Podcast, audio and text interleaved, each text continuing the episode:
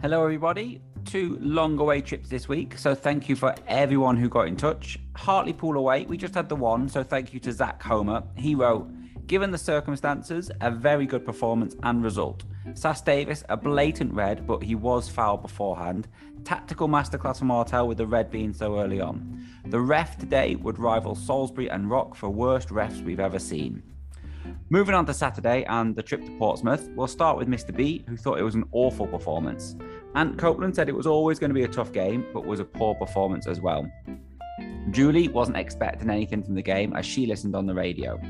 Vicky thought Crewe were battered, but enjoyed her day out nonetheless. A few people given a reason for the poor performance. Our own Aaron Lewis thinks it will take time for this new team to gel. A thought echoed by Peter Sandland, who says this new team never got into the game. Keith wants to make sure we don't lose any more, and those players still here need to gel quickly.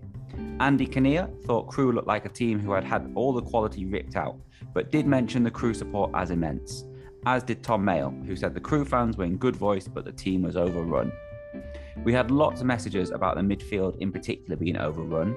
Richard Judson thought they couldn't get a foothold and that starved the attack for any service. Jonathan Ditt goes along with this and thinks Murphy, McDonald, and Lundstram is too negative. Ryan Haywood makes the same point and says those three together are too slow and lack creativity. Our own Tim Robinson thinks we need to find a way to get Ainley, Finney, or Lowery into the midfield three. Andrew picked out McDonald and said he spent more time on his backside than on his feet. Max thought it was the sloppiest Crewe performance he'd seen in a long while. We'll finish with Graham Miles, who had one positive. He thought Long was good when he came on.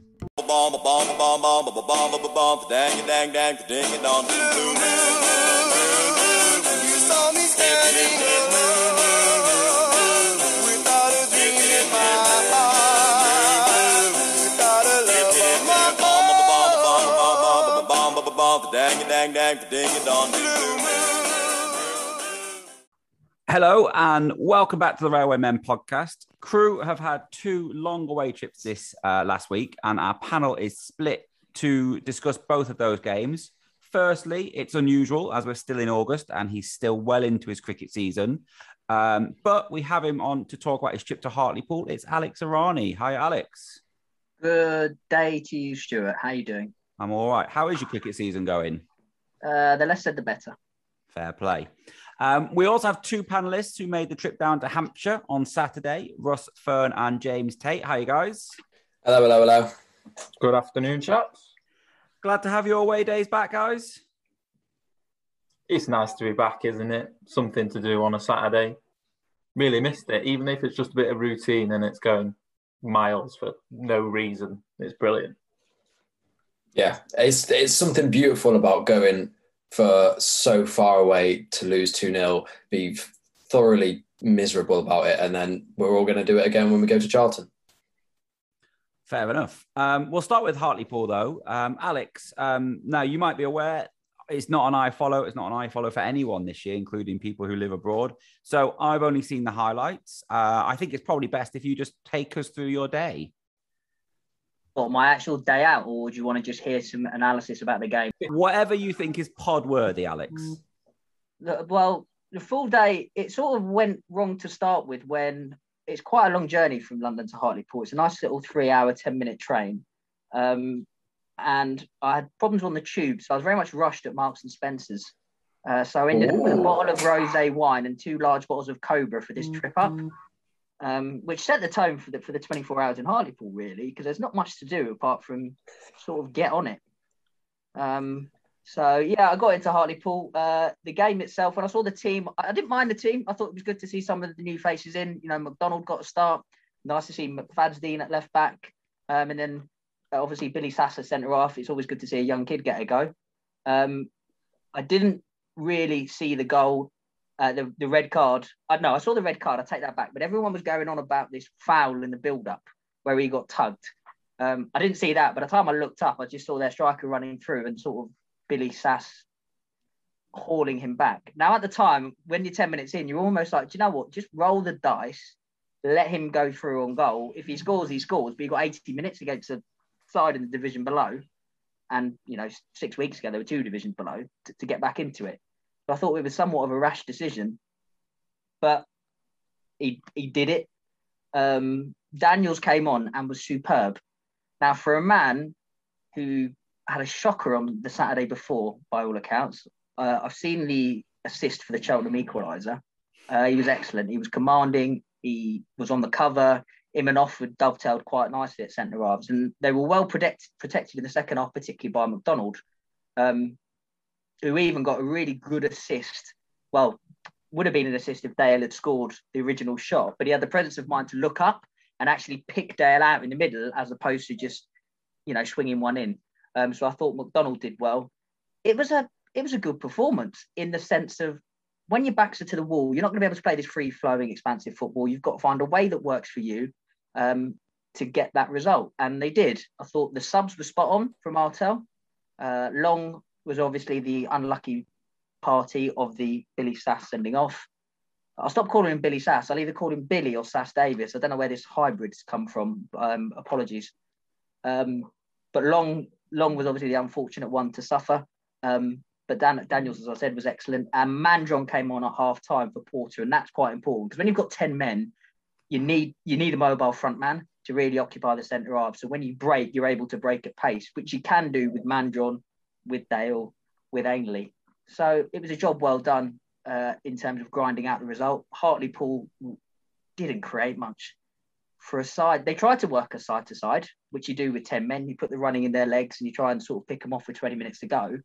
But they just didn't have any quality in the final third. So when they were getting it, when they shifted the ball wide to wide, got in a decent crossing position, there was just a lack of quality with that final ball, which meant it was quite easy for us to defend. And we never really looked like conceding. Obviously, the ball goes up for five minutes and everyone's heart hits their mouth and you're thinking, here we go again. But we saw it out with relatively, relatively little alarm.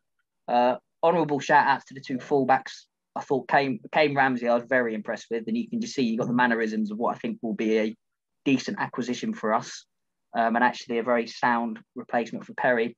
And I thought McFadzean did quite well.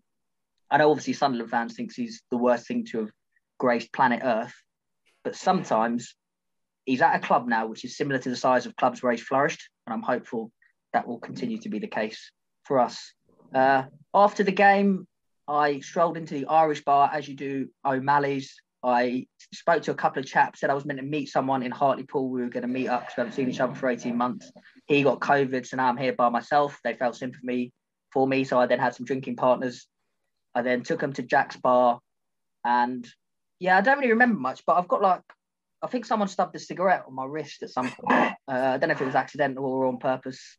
Um, but that's pretty much what I've got to show for my uh, 24 hours in Hartlepool. The annoying thing was the direct train back was like 12.55 on Wednesday afternoon. So I had to hang around in Hartlepool for the morning and there's not a whole lot there. And there's it's not the most diverse place, I'd say. So I did get quite a few looks. Well, they have been known to hang foreigners, haven't they? That's uh, where the old. That where monkey hangers comes from. Yeah, they thought it was a Frenchman, but it was actually a monkey. Um, but you know. Yeah. So yeah, that was it. Would I go back to Hartlepool? Yes. I think on a Saturday for a night out, it could be it could be class. Um, but you probably want company unless Hartlepool come up, we won't be playing them in the future anytime soon. So I won't have to rush back there. Fair enough. Thanks for that, Alex. Um, I've got a couple of points I've got from the uh, the highlights. Billy Sass, like you say, it was once he pulls him back, it's definitely a red card, isn't it? Uh, and I've seen a lot of people saying yes, but he was fouled in the process, the leading up to that, and you can see a little bit of a tug um, on his arm. But when he gets a bit older and when he gets a bit more experienced, he's not committing that foul, is he? I don't know, guys, if you've seen the highlights. Uh, you you're either what you see in the Premier League as a defender. If he feels that tug on the arm, they'll stop and throw their arms up and say, "Ref, I've been fouled." And ten times out of ten, the referee is giving that foul because it's an easy decision to make. You never want yeah. to be the ref who doesn't. It's like if the defender goes down and they run through on goal, there's going to be a whole clamour. The ref just gives it. It's a bit like, do you remember the old Anthony Grant fall down, grab yeah. the ball. Yeah. He never, the ref never penalised him for handball because he grabbed the ball. He always got the decision. It's the equivalent of that.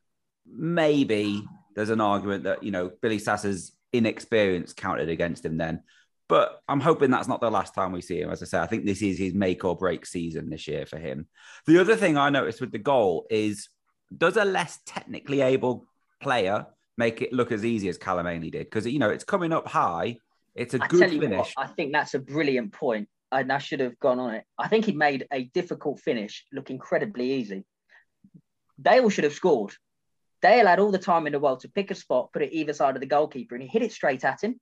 And I think that's probably why the keeper sort of ended up parrying it up in the air rather than away either side. If it was sort of further towards his left and he gets a hand on it, he'll push it out to his left, or if it's to his right, he'll push it out to his right. Because it was quite central. He ended up pushing it up rather than away. But yeah, it come out of the sky and he just got a real clean connection on it. It was through the keeper before he could move. It was a it was a really good finish. There was an argument that did he have time to take a touch, but you don't need one if you're going to finish it like that.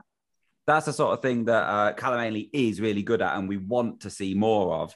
Um, lastly, then, before we move on from the League Cup, obviously the draw has been made. Alex, I presume you're making another trip up the northeast to uh, Elland Road in a few weeks' time. Well, it's from release of this pod. It's meant to be next week. Um, so I could do with some details because uh, I'll have to do some. I've conveniently blocked the diary out as a private appointment for when I think the game will be, so I can get away Tuesday afternoon and then have Tuesday, Wednesday morning off. But yes, I have done Elland Road previously, but I'd still like to see us at a Premier League club. It feels like too good an opportunity to miss. I think it will be overlooked, but obviously it can spoil the coffers because let's say Elland Road sells out, the gate money split half and half. So actually, it could be a real little uh, money uh, uh, money earner for us as well. James and Russ, does that one sound a little bit more appealing than Hartlepool on a Tuesday night? Does indeed. It's a cracking fixture after years of what seems like crap cup draws. Um, you know, it's really good to get a big name. Um, really interested to see how we're going to play against them as well after seemingly struggling against Portsmouth high press. Um, I'm a bit concerned about how we're going to deal with Leeds. Um, but yeah, it's, it's a cracking fixture. Really looking forward to it. Under the lights, it's going to be excellent. Can't wait. There were a few good teams in that draw, weren't there? You had like Everton and uh, Newcastle. Newcastle. Yeah, I really wanted Newcastle. Absolutely no chance I was going to be able to get to Newcastle, but playing away at Newcastle would have been nice. Uh, I thought Leeds was probably probably the best one because it's a big ground. It's one that a lot of people might not have been to, but it's relatively close enough to make that journey for a lot of people as well. So um, yeah, hopefully we hopefully we uh, actually turn up to that one. Alex, I'm going to give you five minutes off now. I'm going to ask James and Russ to tell us about their trip down to uh, Portsmouth on Saturday. Uh, you two were part of the 300 plus fans who made the journey from Crewe. What were your thoughts on the game? It's a long way, isn't it? yeah, yeah, it is. It really is. Went in full of hope, thinking, look, we can we can hold them. I think Portsmouth on paper, maybe the squad wasn't quite as strong as it was last season. Um, but the Cowley brothers have had some more time with them, so I wasn't quite sure what to expect from them, to be perfectly honest. Um, they came at us uh, with an extremely intense game. Um, they really pressed us high and sort of forced our hand into how we played. Um, we were getting caught in possession a lot in the first half. We are really lacking any composure. Um, so it was, it was, a really, really tough game. Um, but yeah, I went into it thinking we could hold them and maybe catch them on the break with Owen Dale, um, but that didn't quite pan out. We were never really set up though to well, we never tried to catch them on the break really. Anytime the ball went out to Ainley, he tried to take on too many players and then never passed it really. Owen Dale had, I think, three touches of the ball before he came off. He was playing more as a left striker than he was a right winger for most of it. Um, and then when you look at their team, they've got players that you just think oh, they're going to do well against us. You look, John Marquis is one of those strikers that you look at, I think he's he's going to score against us because he always does. So when when he did score eventually, um, it's no surprise that that first half, though, I thought we did deserve to go in nil nil. I don't know if you agree, James. Yeah, I agree. Um, although Pompey dominated and had a couple of chances, one really good chance and a great save from Will. That was a um, cracking save. That was. It was an un- unbelievable save, point blank, and you can say it's almost straight at him, but he's made a really good save. Reactionary um, though, wasn't he? He had to we've seen so many of those over the years where he gets contact to it, but it still goes in. But to get a strong enough wrist to get it away, I thought that was. So I complained before kickoff that Dave Richards was unlucky, unlucky to miss out, but he sort of proved me a little bit wrong there. he might not have proved me wrong later, for that that moment, I thought he did really well. Yeah, it's a cracking save, and and like you say, I think yeah, we we were worth nil nil at half time. Uh, we just about did enough to get there, um, and then obviously second half, you think hold on for a little bit longer and maybe try and catch him out. Um, but yeah, didn't quite go to plan, did it? We did hold on for a little bit longer, though. To be fair, three whole minutes. So, so from my point of view, watching it on telly, um, I think it, Portsmouth. I would probably disagree. I'd say Portsmouth are probably going to go into half time feeling a little bit aggrieved. Uh, I don't really think Crewe got out of their own half. Uh, I don't really recall Crewe making more than three passes in a move before it broke down on uh, Saturday. I had a lot of uh, responses online about how bad the midfield was. Um, so it was a midfield three of Murphy, McDonald, Lundstram. A lot of people saying they're too similar. There's no not enough creativity in there. Um, they just didn't look on it, did they? The three in midfield yesterday. They were they were totally overrun at every point.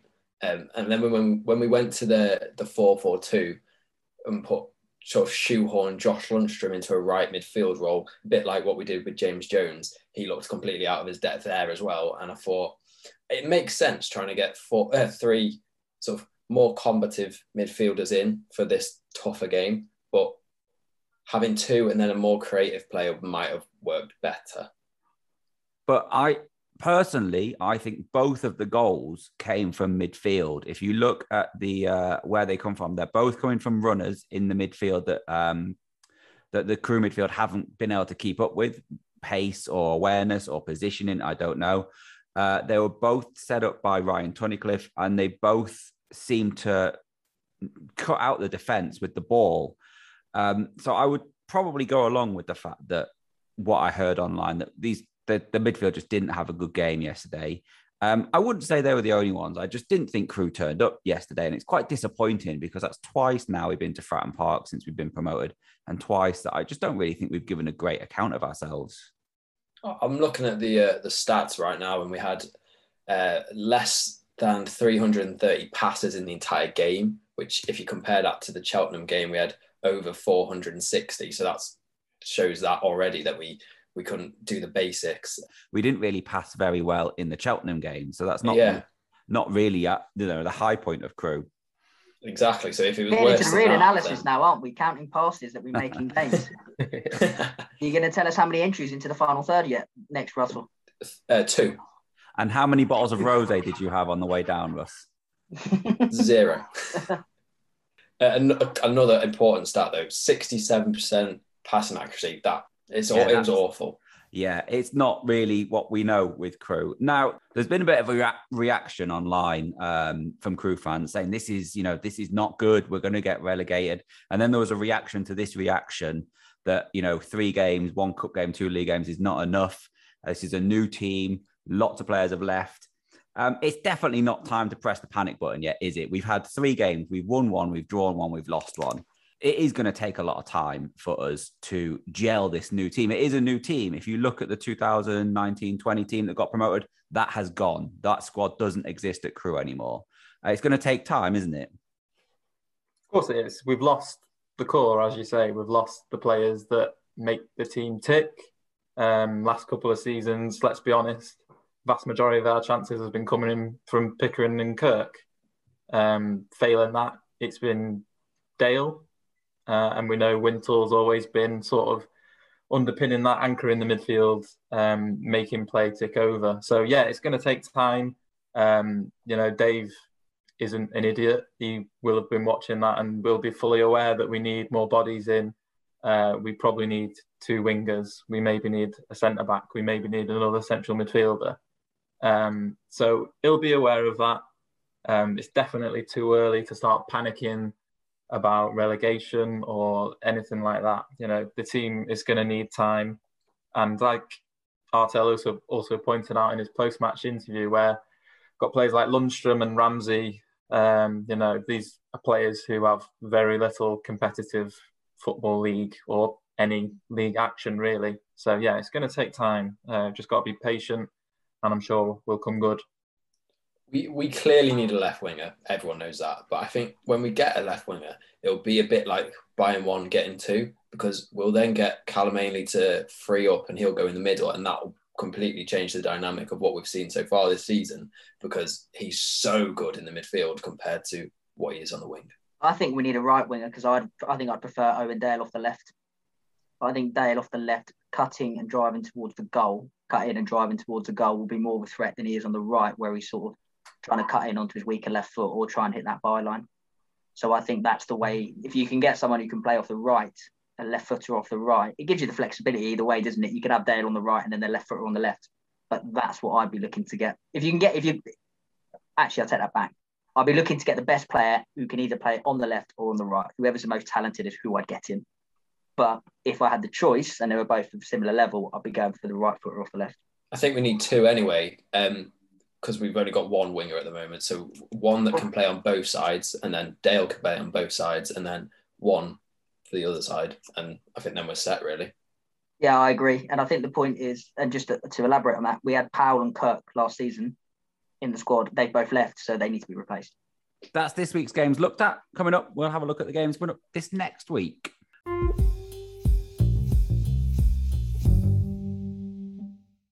So, in a little reminder of what it was like last season, we've got two league games coming up this week. We're starting with Tuesday, and it's another trip away, uh, this time to Oxford.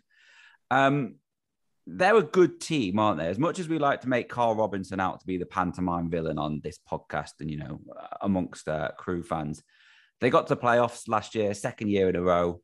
Less said about the 6 0 home defeat, the better. It's going to be another tricky game, isn't it, Tuesday night? Yeah, I mean, it's, it's weird. There's clubs, two sides so far away and with nothing really in common.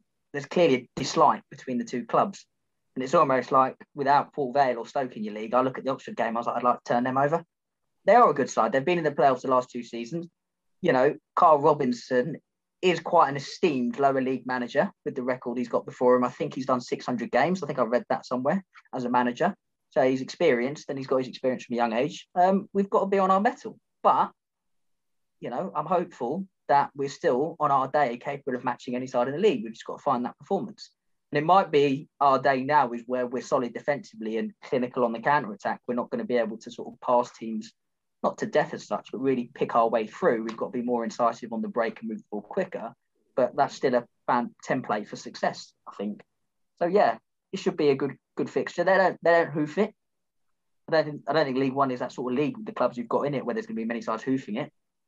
Um, so we just got to make sure we do the basics right give ourselves a chance. Preferably complete more than 330 passes with a better than 67% pass accuracy rate. That'll help, I think. Um, you look across their squad and they've got talent everywhere, really. Sam Winnall is a brilliant striker for this level. Cameron uh, Brannagan came through at Liverpool. He's a brilliant midfielder.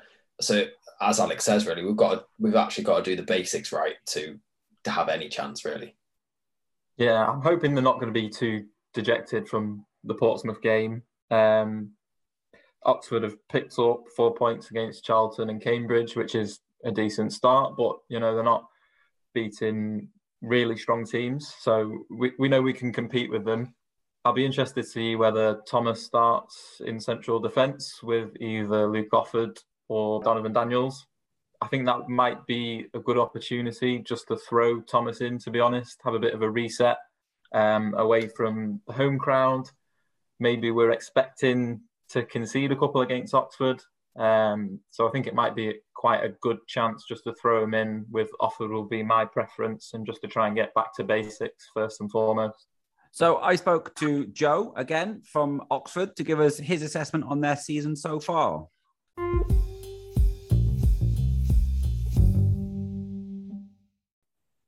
Hi, Joe. Welcome back to the pod. Um, I believe this is your this is your third appearance with us. Yeah, I've got the hat trick. Good to be back.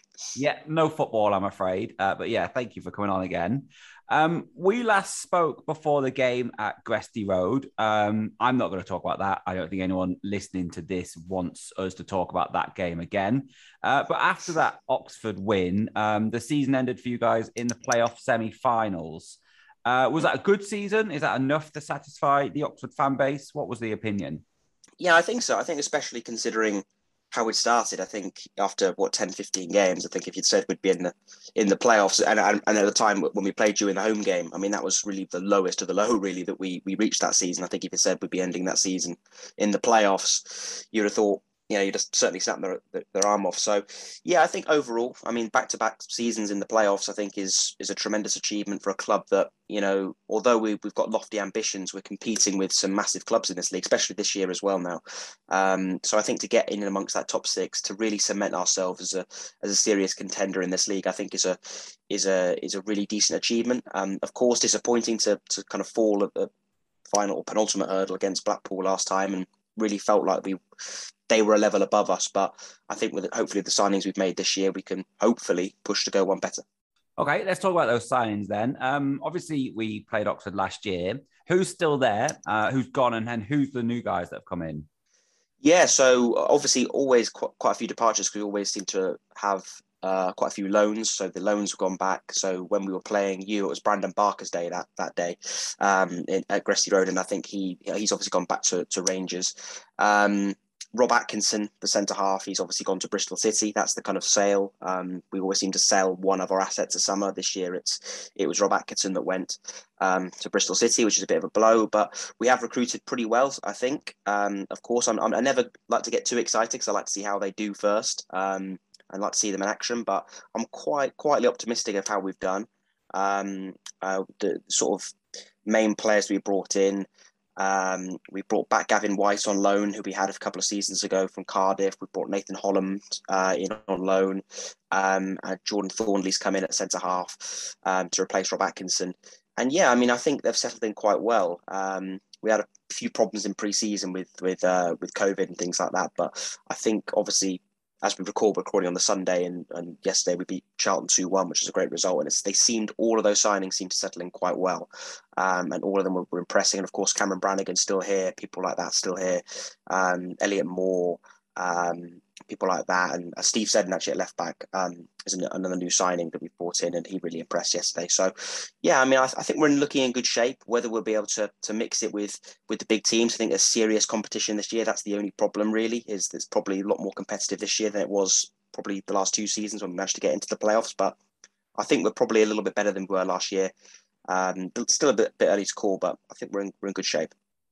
Okay, so you just mentioned good win for Oxford yesterday when we record this on Sunday. Um, how's the season started? It's gone okay so far, hasn't it? Yeah, yeah. I think uh, we're traditionally very slow starters, so to get a win against a team that you would imagine to be challenging in Charlton in the first couple of games is, is a good start. We drew our first game at Cambridge, which was slightly frustrating because we played quite actually played really well that day. I felt, and we should have won the game. Um, and there's a cup win against Burton in there as well. So, yeah, I mean, a, a, pretty good start. And as I say, we've managed to get players in relatively early. Um, we're not really looking for much more. We're looking for a, maybe a cover at left back, and that's kind of it. You know, we're we, have managed to get the bulk of our business done, and they've settled in quite quickly. Obviously, as I mentioned, a few players who've been here before Gavin Whyte, Nathan Holland, uh, Marcus McGuane, another signing, been here before. So managed to hit the ground running really. And yeah, it's been it's been a good start. Obviously, you never like to get too carried away after two matches of the season. But yeah, I mean, it's looking quite positive. It's looking quite positive, and certainly the performance yesterday signals that hopefully we're going to be in front of a strong season. So, what are the what are the noises coming out of the club then? Is playoffs the aim this year, or is there a realization that there are some big names in this league this year? It might be a bit trickier. What what's the aim?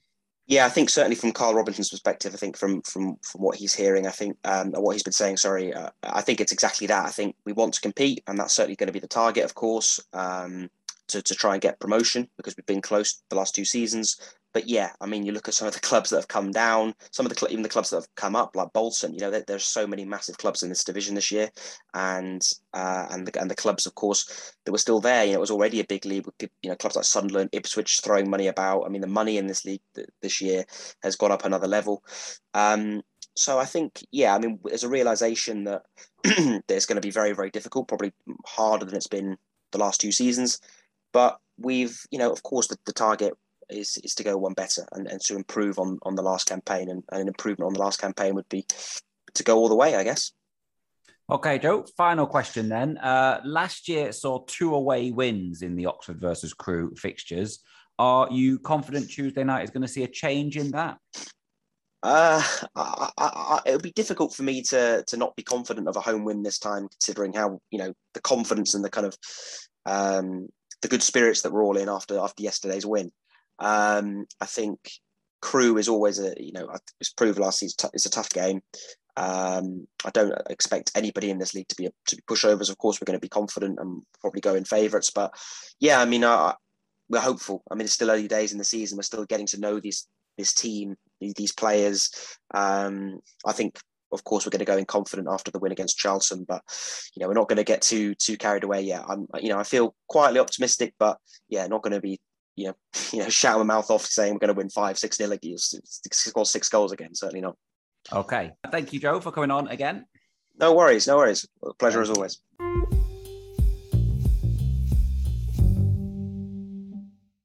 So a rare home game for August follows on Saturday when Accrington Stanley are the visitors. Um, they've also, similar to Oxford, had a good start to the season. They've got one win, one defeat in the league, but they've also won in the League Cup. So again, they're going to come full of confidence on Saturday, aren't they, Russ? They definitely are. Yeah, the the, uh, the win over Cambridge was a good one at the weekend. I've seen uh, Harry Pell scored, and he is always a pest because he's absolutely massive. And they've uh, have they still got Michael Nottingham in defence? Yeah, because he was just put a fiver on him to score because he'll probably do it. We we don't always struggle against Accrington, but it's one of those teams that I think we we think we should beat, and then they surprise us. They're always going to be organised, well drilled. Everyone knows their jobs, um, so we know what they're going to bring. We just have to be as committed as them. Everyone knows their job and and play our game and don't get sucked into anything because um, there's that opportunity there for the game to become a bit dirty, a bit niggly, maybe. So just need to be mindful of that. So, Alex, last season uh, we beat them at home. They beat us at their place. Crewe ended up in 12th. Accrington Stanley ended up in 11th. They're a model of how it can be done, surviving at this level. And I'd go so far to say as they, they've got a smaller budget than the Alex. So we should be looking at what they do and, you know, not trying to mimic it, but learning from it, certainly yeah, I think they're a, they're a good barometer for actually how they get the best out of their players and how they maximise their club to be successful as a league. I don't think we should do it the same way as them. I'm not sure that's necessarily the way to go. I think we are ones that sort of bring the academy players through. I'm not sure they've got that much of an emphasis on it, um, but they're they're they're a prime example of how they maximise everything available at their resource, and that's what we should be looking to do as well. I was reading this week that picked up, I think, six or seven players from Burnley, Liverpool, Man City, and Blackburn. So they're really picking up those younger players that have either been released at 18, 19, 20 or on loans as well. Are really maximising and getting into that market as they always have done. And I think that's something we have gone away from as a club a bit. There's very much been a focus on bringing the kids through the age groups. When you look at the Robbie Savages of this world, uh, back in the day. They were released from a big academy, came to Crewe. We nurtured them, gave them game time, gave them that platform, and then they kicked on again. I wonder whether that's something the club might, when they get players from top clubs now, it's like they're they're the loanees, they're not cast offs. I wonder whether there's a there's a pool of talent that we're potentially not tapping into because the non-league market, everyone is looking for the next Jamie Vardy. You know, we were sort of ahead of the curve with that when we picked up players, but everyone sort of jumped on that bandwagon.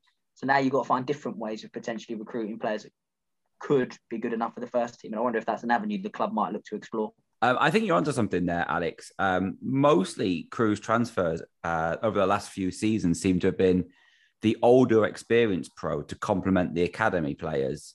Maybe, you know, that we're not looking at, like you said, other academy players that have been discarded and then bringing them on and then selling them on, just like an academy player.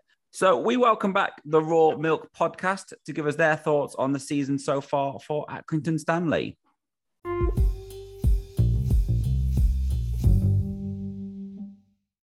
So I'm joined now by Callum from the Raw Milk podcast. Callum, normally we have Josh, but today we've got the other half. So welcome to the show.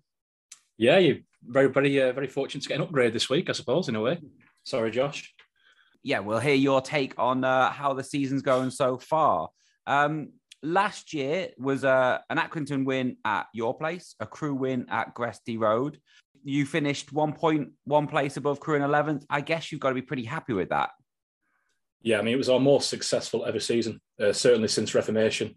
Um, and that's the irony, really. It was our greatest ever season uh, in which no one was allowed to, to go and watch. Um, we were a little bit unlucky, really, to, to sort of fade away from the playoff back towards the end. A few sort of injuries and suspensions cost us. But overall, I'm, I'm one of those pessimists who says, you know, if you offer me fifth bottom on goal difference at the start of the season, I'll, I'll snap your hands off. So a great effort from the lads. Really good.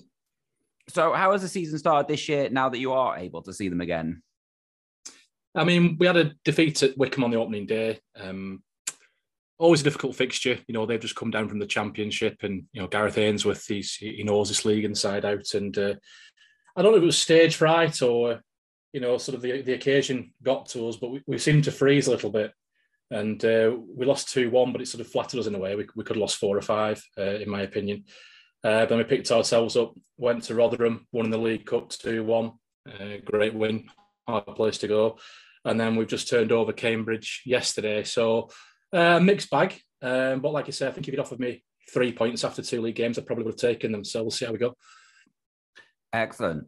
So obviously we we played Accrington Stanley last year a couple of times in the league. Who's gone? Who's come in? What are we going to see any different this year?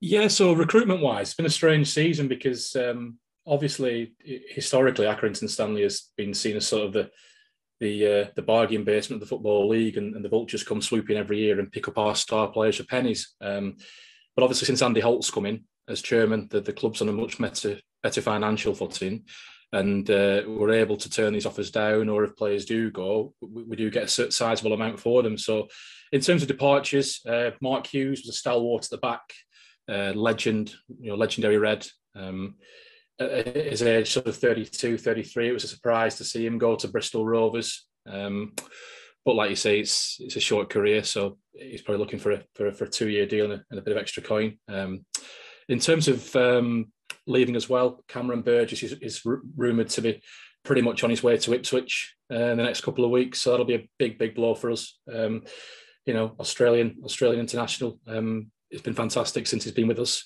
Um, but in terms of recruitment, we've we've been excellent. We've brought in Harry Pell from Colchester, bit of a coup for us that really. Um, managing to persuade him to, to sort of come up here from from Essex. He's looked really really tidy. A young lad called Joel Mumbongo on loan from Burnley, who I know that several championship clubs were sniffing for him. So, you know, we've, we've done really well to get him. I'm excited to see how he turns out. Um, but in terms of recruitment, it's been more about keeping hold of the team. So we've kept hold of Matt Butcher, who scored two in two absolute Rolls Royce at this level. Um, I'm sure he'll he'll move on for big money at some point. Um, and we've also sort of settled the goalkeeping situation because last year we had a brilliant young goalkeeper called Nathan Baxter on loan from Chelsea. Um, and when he got injured, it sort of derailed the season really. Um, so we've dug deep again, and we've got a lad called James Trafford on loan from from Man City, who looks uh, decent between the sticks. So the recruitment's been been been fairly decent, and uh, Coley always likes to play the right way. He always likes to play attacking football, and it looks like we're going to continue with that again. And uh, the only thing that can hamper us really is the squad size. So if we stay injury free, we've got we've got a team that can compete with anybody. But uh, small budget, small squad, we've just got to cross our fingers really. My next question was, you know, John Coleman's been there what seven years or so now, back in his second spell. He's not really changed his tactics, but you've uh, you've said they still the same sort of system. Mm. Yeah, um, he's our, our, one of our old chairman, Eric Wall, used to used to liken Coley to, to Kevin Keegan in terms of he'd, he'd, gamble on one point to win you three, uh, which can cost you quite a few times in the season. Uh, but overall, he's a, a, philosopher of philosopher of the uh, you know draws kill you school of thought, and they'll always gamble, especially away from home, which a lot of a lot of teams don't do. Fair enough. Okay, Callum, I'm going to ask you two questions, and I'll let you go. Uh, what's your prediction for the game on Saturday? It's a difficult one. it's always been a relatively happy hunting ground, Gresty Road. Um, so I'm going to go with a, a 2 1 sort of smash and grab Stanley win. Um, that's what my heart says. My head says I'd take a draw, but I'm going to go for a 2 1 Stanley win. Okay. And then the other question I've got for you is how confident are you that you're going to see Accrington's most successful season now you are all back in the ground? I think it's difficult because I think obviously last year was the most successful on paper. Hmm. Um, and I think with the Crown Ground being as it is a small ground, the fans are close to the pitch. I do think it gives us an advantage, especially over some of the bigger teams who who aren't used to playing at grounds like that. Um, but but on the flip side, I suppose if you go into Sunderland, they've got the 30, 40,000 back in as well. So it sort of sort of swings and roundabouts. But uh, I, I definitely think, you know, usually I say I'd take staying up and everything's a surprise. This year, I definitely think we'll, we'll finish top half. I don't think we'll, we'll be anywhere near relegation this year. So I'm going to go. I think we'll flirt with the playoffs and ultimately come around sort of ninth, tenth, something like that. Really. Okay, so another season of progress. Mm, yeah. Okay. Thank you, Callum. Thanks for popping on. Brilliant. Thanks for your time. Take care.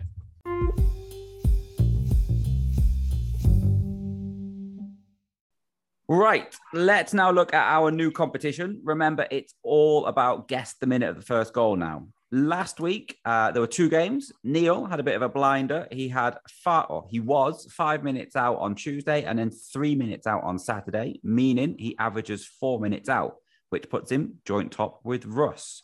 Not such good news for Mark, whose average over the two games is 27, or Steve Bennett, whose average is 29 minutes out. Russ, uh, as joint leader of the competition after your one go so far, I'm going to ask you to start us off with the Oxford first goal minute, please. Is it is it for either side? Yeah. Yep. Okay. Uh, we'll go the twenty-first minute. Twenty-first. James, you are currently fourth out of the six that have played so far, with uh, 22 minutes out on your first go. What do you think for Oxford? I'm going to go for the 39th minute, please. 39th. And then, Alex, your first goal of the new competition. We will go a nice early goal in the 10th minute. 10th minute. And then we'll reverse it round then. Alex, if you go straight on to Accrington Stanley. A cagey game between two sides who will probably find themselves in the lower depths of the division means it will be a 65th minute strike that wins the game either way. You get a score. You get a score prediction in there for free. So for yeah. anyone who likes a gamble, James. 84th minute, please. Oof. Leaving it late. And Russ. Um, I'm thinking second half as well. So I'm going to go early in the second half. We'll go 51st. 51st. Okay. Lovely stuff. Right. We can't really finish today's episode without talking about some of the comings and goings from the club uh, this last week. We knew it was going to happen last week, but it's actually officially gone through now. Charlie Kirk has left the Alex. He's gone to CAFC in South London. Uh, good move for him. Good move for the club. What do we think? I think I think he will be disappointed, and I think we as fans are disappointed. He's not gone up a division. I think after how good he's been over the seasons, you felt like he deserved his championship move, like it, like Ng's got, like Wintle's got, like Pickering's got. Um, I think from a financial viewpoint, and it is a short career, it's a four year contract. Charlton have obviously got a bigger wage budget for him, so it could set him up financially for a very long time. So you have to look at it from that viewpoint. People will be like, it's your career, it's your career, it's your career. You know, they're earning a living. It's a short career. You've got to maximise it for what it is. So he goes with our best wishings. I think I speak on behalf of all, all fans in saying we wish it was to a championship club. I'm sure he'll get a good reception when he comes back later on in the season. Charlie's provided some unbelievable moments in the past few years, some real special moments. Um, so yeah, he's going to go with our best wishes, and hopefully he's going to really push on and crack on and get another move or push Charlton into the championship. Preferably another move, so we get a nice little cheeky sell on. Um, but yeah, you know, even if he wasn't everyone's cup of tea with you know, sometimes his attitude on the pitch. It wasn't necessarily sort of a bad thing. It was just that he was a winner and he was getting annoyed with either himself or his teammates because they know how good they are and what they can achieve. So even if he wasn't everyone's cup of tea, he's been a really important player for us and he's provided some incredible moments. So yeah, all, all the best wishes to Charlie. Just on that, Ross, before you jump in, have I ever told the story about how I was instrumental in the development of Charlie Kirk? I don't think so. So he's played uh, two and a half seasons by the time I went to go and watch him at Chesterfield on Boxing Day, uh, 2017. I have told this. I think so. Uh, said to the girlfriend, now wife, you know, Charlie Kirk can think he's as good as he wants to think he is, but until he starts working harder, he's never going to make it. As I said that, he is working hard to win the ball back for Crewe on the edge of their box, breaks down to the, the other end of the pitch, scores a goal, first for the club, never look back. So, I mean, I've never been thanked, but I, uh, I, I don't think you will get it. thanked. I think I think Charlie. I think there's, there's genuine gratefulness for the club as well because if you look at the start of his Crewe career, he would not have been given that time at any other club. I remember a particular game at Exeter, and we were abysmal. We lost 4 0. Charlie got sent off, and he hadn't done anything in the first team. He'd be given a lot of opportunities. But Artell came in, saw the talent, backed him to the hilt, and he, he repaid that, that faith back in buckets. You know, he's given us some great moments. I think number one on everyone's list would probably be that Oldham winner. Um, but the, he, he, he, and you saw in his note. I think he is he is grateful for it, and I think he's a good reminder to some of the kids who think the grass is greener. And that's a particular particular reference to another player at the club. You they'll they'll stick with you at this club through stick thick and thin. You don't get that elsewhere. That Oldham winner was incredible. His equaliser against Port Vale as well, when um, George Ray was through on goal and then squared it backwards, and he Kirk still got it in. Was is right up there. That's the one with uh, Artell running down the touchline with his arms flailing. I think those he's produced so many moments over the years that it is really sad to see him go. Um, but wishing the best of luck, especially with what's happened in his family recently. So um, hopefully he can uh, kick on his with his career. Yeah, absolutely. I don't think many people are going to be begrudging of the fact that he is moving to, you know, undeniably a bigger club, although one in the same division. One thing I do want to talk about though is the fee. I don't think I'm alone. In fact, I know I'm not alone uh, amongst Crewe fans in thinking we aren't getting the value for these players that other clubs would get. Other clubs seem to be able to sell these players for much more money than we do. What is it that's holding us back, do we think? Do we know? I think a reticent of players to sign these long term deals. I think the club almost need to really go into a mode where when you're 17, you sign a three year deal and the club have an option of a two year extension. It might be that we're not in a position to pay our academy graduates a bit more money because of the players that we bring in. We have to in, encourage them to come and join the club. But something has to change because uh, fundamentally, I don't think this is sustainable as a model if we're only going to get these modest fees. Now, if you get four modest fees, that ends up being quite substantial, but you're then reliant on producing that quality of player. And you're not going to you're not going to be producing four championship players a year because if you did, you'd be playing in the championship more likely.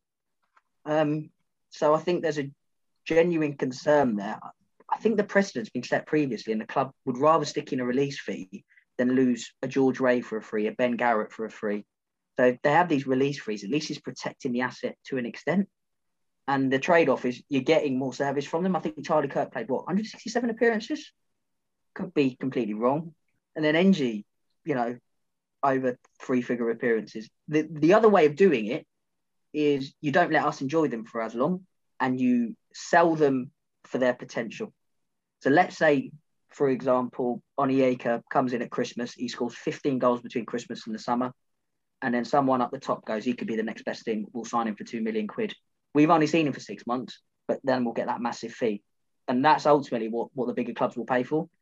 You know, almost Ng, Wintle, and Pickering were proven quality people will pay it. And it's like Bradford years ago, I think they sold some kid, 15 year old kid for 2 million quid. Maybe we have to go down that model and say, right, we sell the players and the, the fans don't get to enjoy them as much, but they'll see other players for a longer period of time. I don't know, but I don't think it's sustainable in its current guise it's all about the release clause, isn't it? But also, clubs know what our model is based around, and clubs know that we need to sell players at some point, so they can lowball us with an offer, knowing that we're more likely to accept it if we haven't sold anyone since we sold George Cooper for pittance. So, James, would you say that this model that they currently have with the release fee to get these players to sign a bit longer, to stay a bit longer, play a few more games, is this the best of a few bad choices that the club has to deal with? Million dollar question. Um, or not, as the case may be. Exactly. Yeah. it's a really, really tricky one.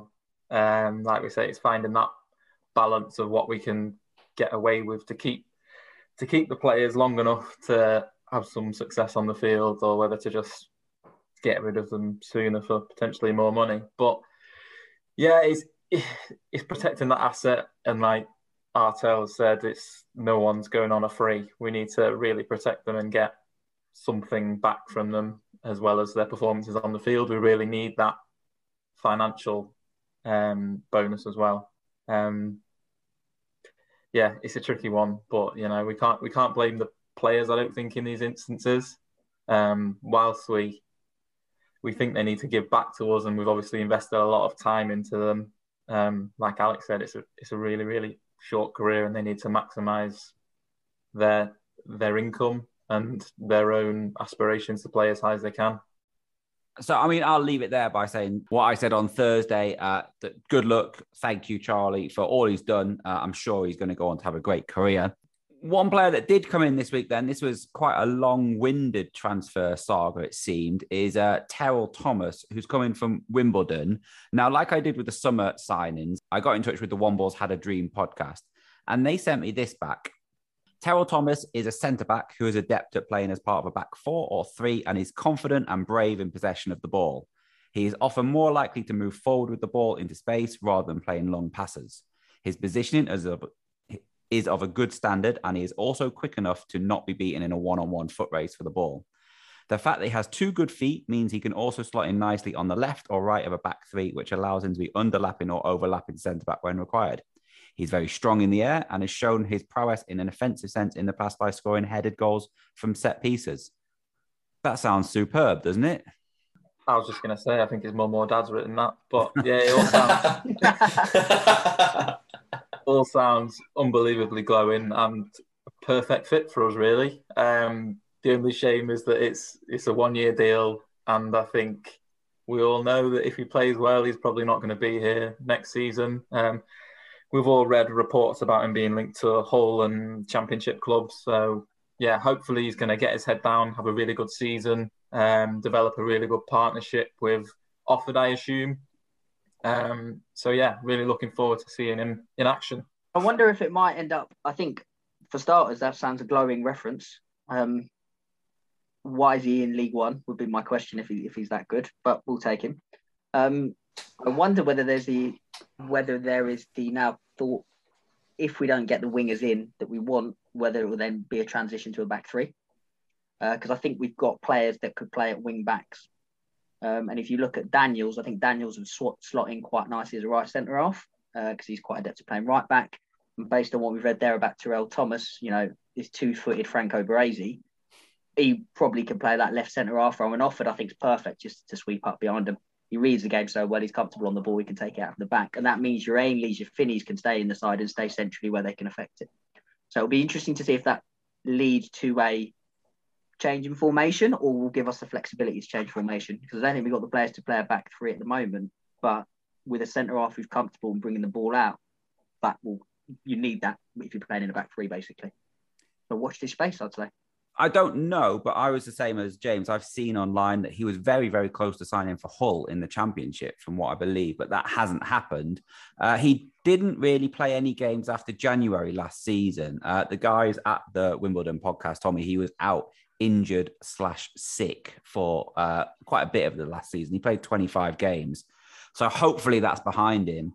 Uh, but yeah, I mean, it sounds to me like we've got a tremendous defender who can play in what the Crewe way wants to be. And we're not hoofing it. We're coming out of the back with the ball and we're, you know, we're starting attacks from the back. Um, so I'm quite excited by this one. I do think we need a couple more. I'm hoping there's a couple more coming in.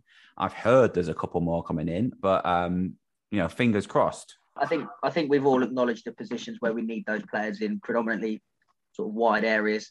I think if we get two wide men in before the end of the window, if we could, if there is some light at the end of that contract stalemate with our creative midfielder, I think the squad's in as good a position as it can be considering the players that have left it in the past sort of six months. Yeah, absolutely. I think that will do us for this week then. So, Alex, James, and Russ, thank you for coming on today. Thank you very thanks, much. Thanks for Thank having you. me, Stu. I thought I'd done something. I hadn't been on in so long. And whenever you have these specials, I get lumbered with Mawson McGarry. uh, I mean, it's just the fact you play cricket, Alex. I, I, need someone who's around on a Saturday. Fine, I'll be back from September onwards. Uh, Shrewsbury away is in the diary already. Perfect. Uh, so we'll be back next week to discuss the Oxford and Stanley League games. Until then, goodbye.